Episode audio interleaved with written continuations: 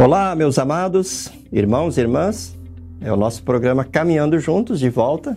Nosso programa semanal aqui na Rádio C P T e também nos nossos canais no YouTube e, no YouTube e na nossa página no Facebook. Eu sou o pastor Geraldo Valmir Schiller, presidente da I E L B, e com muita alegria, semanalmente, ocupo esse espaço para conversar com você. Nesse tempo de quaresma, colocamos como tema para a nossa mensagem, Juntos, vivendo a mensagem da quaresma. Juntos, vivendo a mensagem da quaresma. E o texto que nós escolhemos para fundamentar o nosso momento de reflexão é de Mateus capítulo quatro, versículos um a onze, onde no versículo um nós lemos assim: A seguir, Jesus foi levado pelo Espírito para o deserto para ser tentado pelo diabo. E depois diz, depois de jejuar quarenta dias e quarenta noites, teve fome. Então, o texto que fundamenta a nossa reflexão é esse texto em que Jesus é levado para o deserto pelo Espírito de Deus, e é onde ele permanece quarenta dias e quarenta noites jejuando. Que Deus, Espírito Santo, abençoe a nossa reflexão, a nossa meditação, que ela seja para a honra e glória do nosso Deus e para a nossa edificação, para o nosso crescimento. Pois bem, estamos vivendo o período da quaresma. O que que é quaresma? A palavra quaresma vem de quarenta.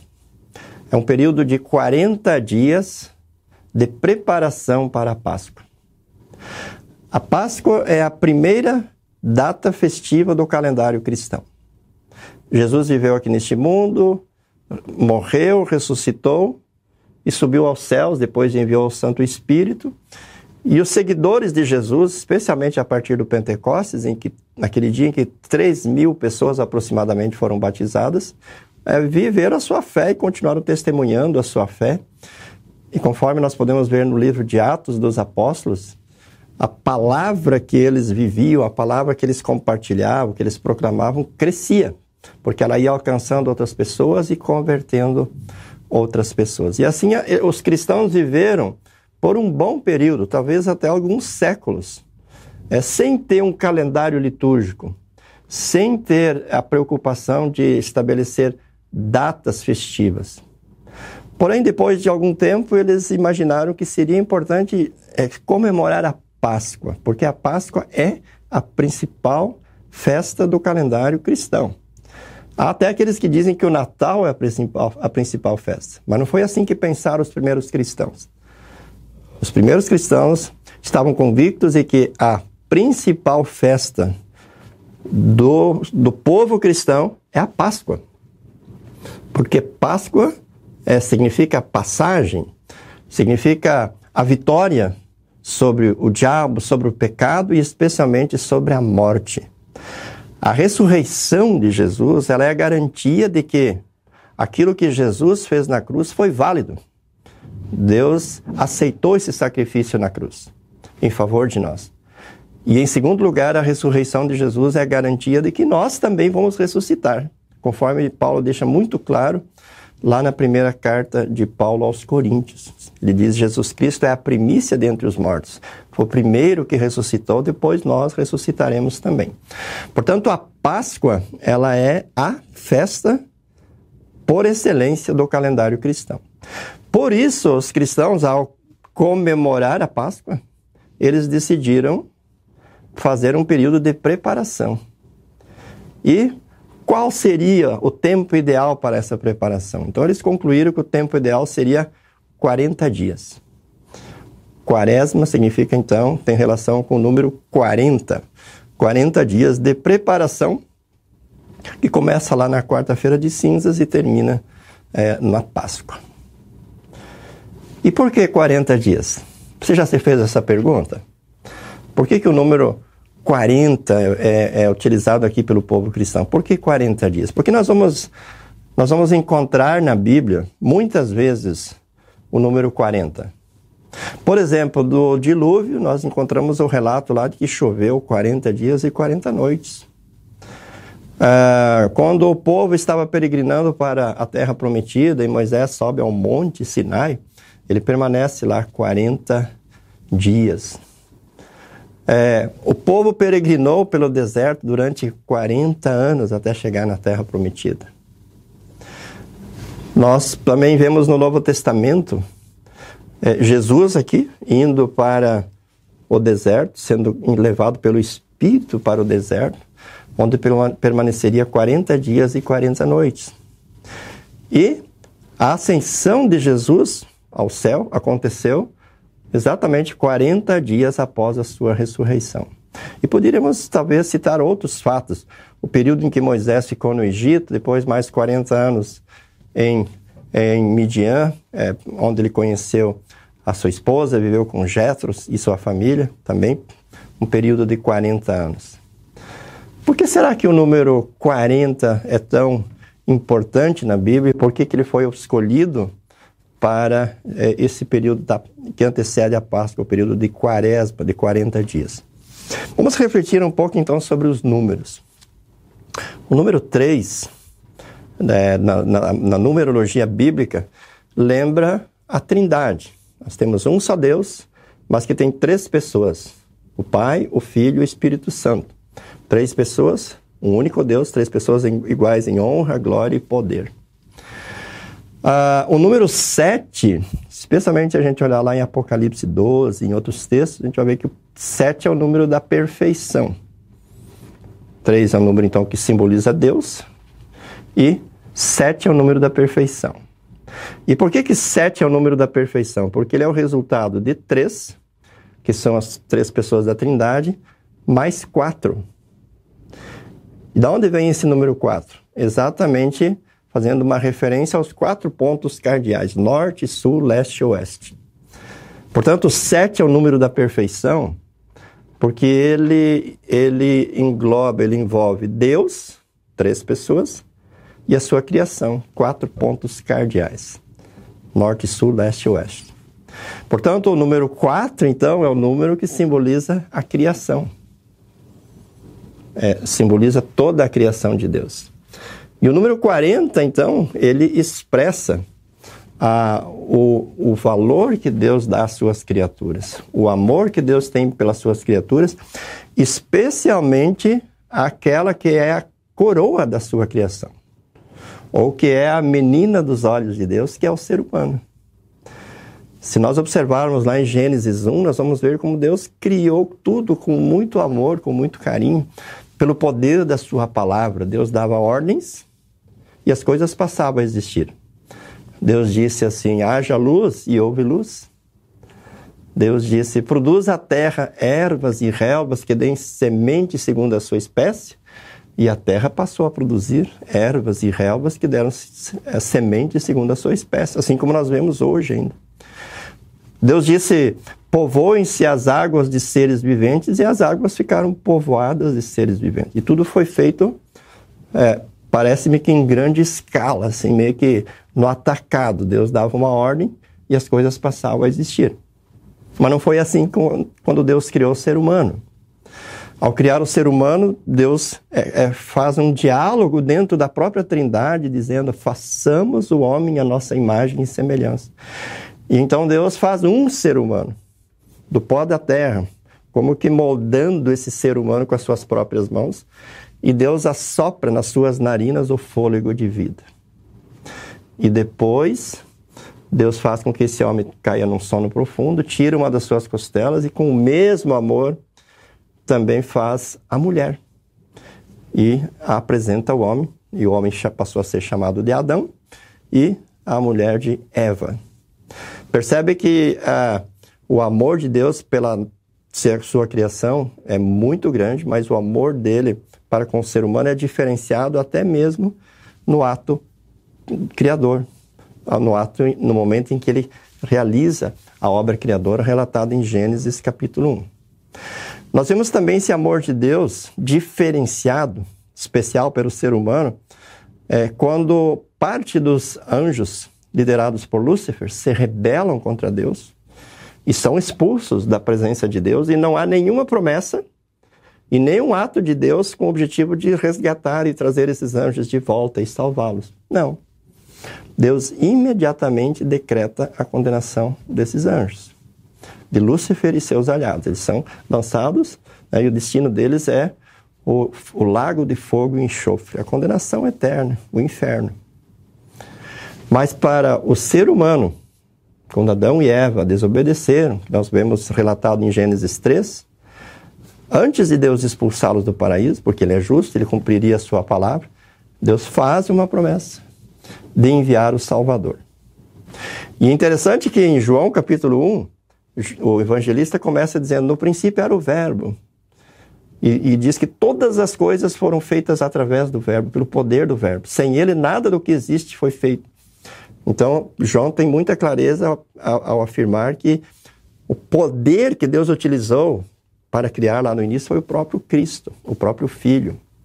E aí, então, ele diz no, no versículo quatorze, no capítulo um de, de João, e esse mesmo Verbo se fez carne, e habitou entre nós cheio de graça e de verdade. E vimos a sua glória, a glória como do unigênito do Pai. Então vocês percebem que a promessa de enviar o Salvador foi a promessa de enviar o mesmo poder pelo qual todas as coisas foram criadas. E o ser humano foi criado de uma forma especial. E veja que o Verbo, ele não se tornou nenhuma outra criatura. Ele não se tornou nenhum outro... Nenhuma outra criatura a não ser um ser humano. O Verbo se fez carne e se tornou um ser humano. Ele se fez carne no ventre de Maria, uma, uma jovem. É, é, e, e no ventre dessa mulher, dessa jovem, o Verbo se tornou carne, se fez um de nós, se fez gente e veio morar conosco. Então vocês percebem que o amor de Deus, ele é muito grande por toda a sua criação, mas acima de tudo, o amor de Deus é, é assim, extraordinário, é que não há palavras para descrever para com o ser humano. Desde a criação, desde as manifestações de Deus na, na queda em pecado, na promessa, no, no, no cumprimento na, da promessa, e, e assim é eternamente. Você entendeu agora porque é o número quatro? O quatro lembra que Deus ama a sua criação. O quatro lembra que Deus ama de forma muito especial a mim e a você. Tanto é que Ele se fez um de nós. Ele veio aqui e observou essa palavra que eu deveria observar e não consigo, que você deveria observar e não consegue. Ele veio aqui e pagou na cruz aquilo que eu deveria pagar no inferno e que você também deveria pagar no inferno. E foi para nós que Ele prometeu e enviou o seu Santo Espírito. Não temos nenhuma promessa de que o Espírito Santo seja enviado sobre as águas, sobre as matas, sobre os animais, não. Nenhuma promessa e nenhuma informação na Bíblia. Agora nós temos a promessa de Jesus, enquanto Ele esteve conosco, e o cumprimento. cinquenta dias após a sua ressurreição, dez dias após a sua ascensão, é, o Espírito Santo foi derramado, não apenas para estar entre nós, mas para estar em nós. Como diz o apóstolo Paulo, por acaso vocês não sabem que vocês são templos do Espírito Santo? Então veja, o amor de Deus, ele é tão grande que Ele enviou seu Filho para estar conosco, para realizar a obra da salvação, e que continua conosco no sacramento da Santa Ceia, porque no pão nós recebemos o verdadeiro corpo de Jesus, e no vinho nós recebemos o verdadeiro sangue de Jesus na Santa Ceia. E o Espírito de Deus que age em nós por meio da palavra, do batismo, da Santa Ceia, não apenas está entre nós, mas habita em nós. Habita em nós. E nos santifica diante de Deus. E intercede por nós, como diz o apóstolo Paulo, na carta de Paulo aos Romanos, intercede por nós diante de Deus com gemidos inexprimíveis. Isso é quaresma, irmãos. Quaresma significa que Deus se importa com a sua criação. O número quatro, o número quarenta, nos faz lembrar disso. E nos lembra especialmente que Deus se importa comigo e com você. Que Deus ama a mim e a você. Agora sim, se nós quisermos dizer o que isso significa na nossa vida, significa que nós podemos ser felizes em toda e qualquer situação, como diz o apóstolo Paulo. Aprendi a viver contente em toda e qualquer situação, porque eu sou uma criatura amada por Deus.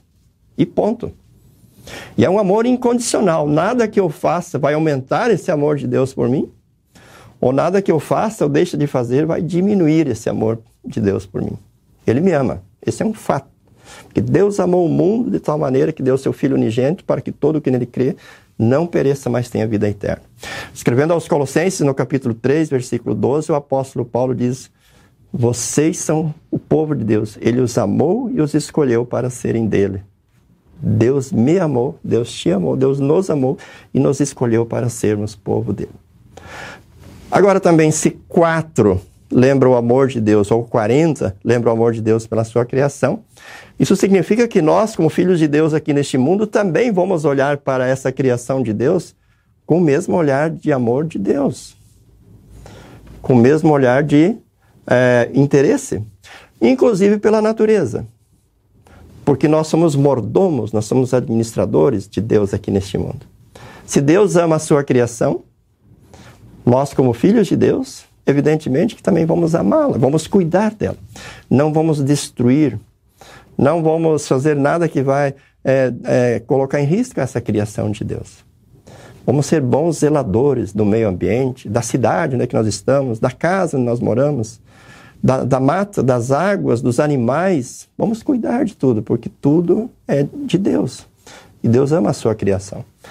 Mas especialmente nós, como filhos e filhas de Deus, nós vamos olhar com muito amor para aquela que é a coroa da criação de Deus, que é o ser humano, que é o nosso semelhante, o nosso próximo, pelo qual Deus enviou Jesus, pelo qual o Filho de Deus derramou seu sangue. Então não faz sentido eu dizer que eu compreendo e que eu vivo a história da quaresma se eu não tenho esse olhar, se eu não tenho esse, isso como filosofia de vida, como jeito de ser, como jeito de viver, ter esse olhar amoroso pela criação de Deus. Veja, a quaresma ela lembra aquela trajetória de Jesus, né? Em direção a Jerusalém, em direção ao Calvário. Ele ia decisivamente dizendo: é necessário que o Filho do Homem seja preso, julgado, condenado e morto, e que ao terceiro dia ele ressuscite.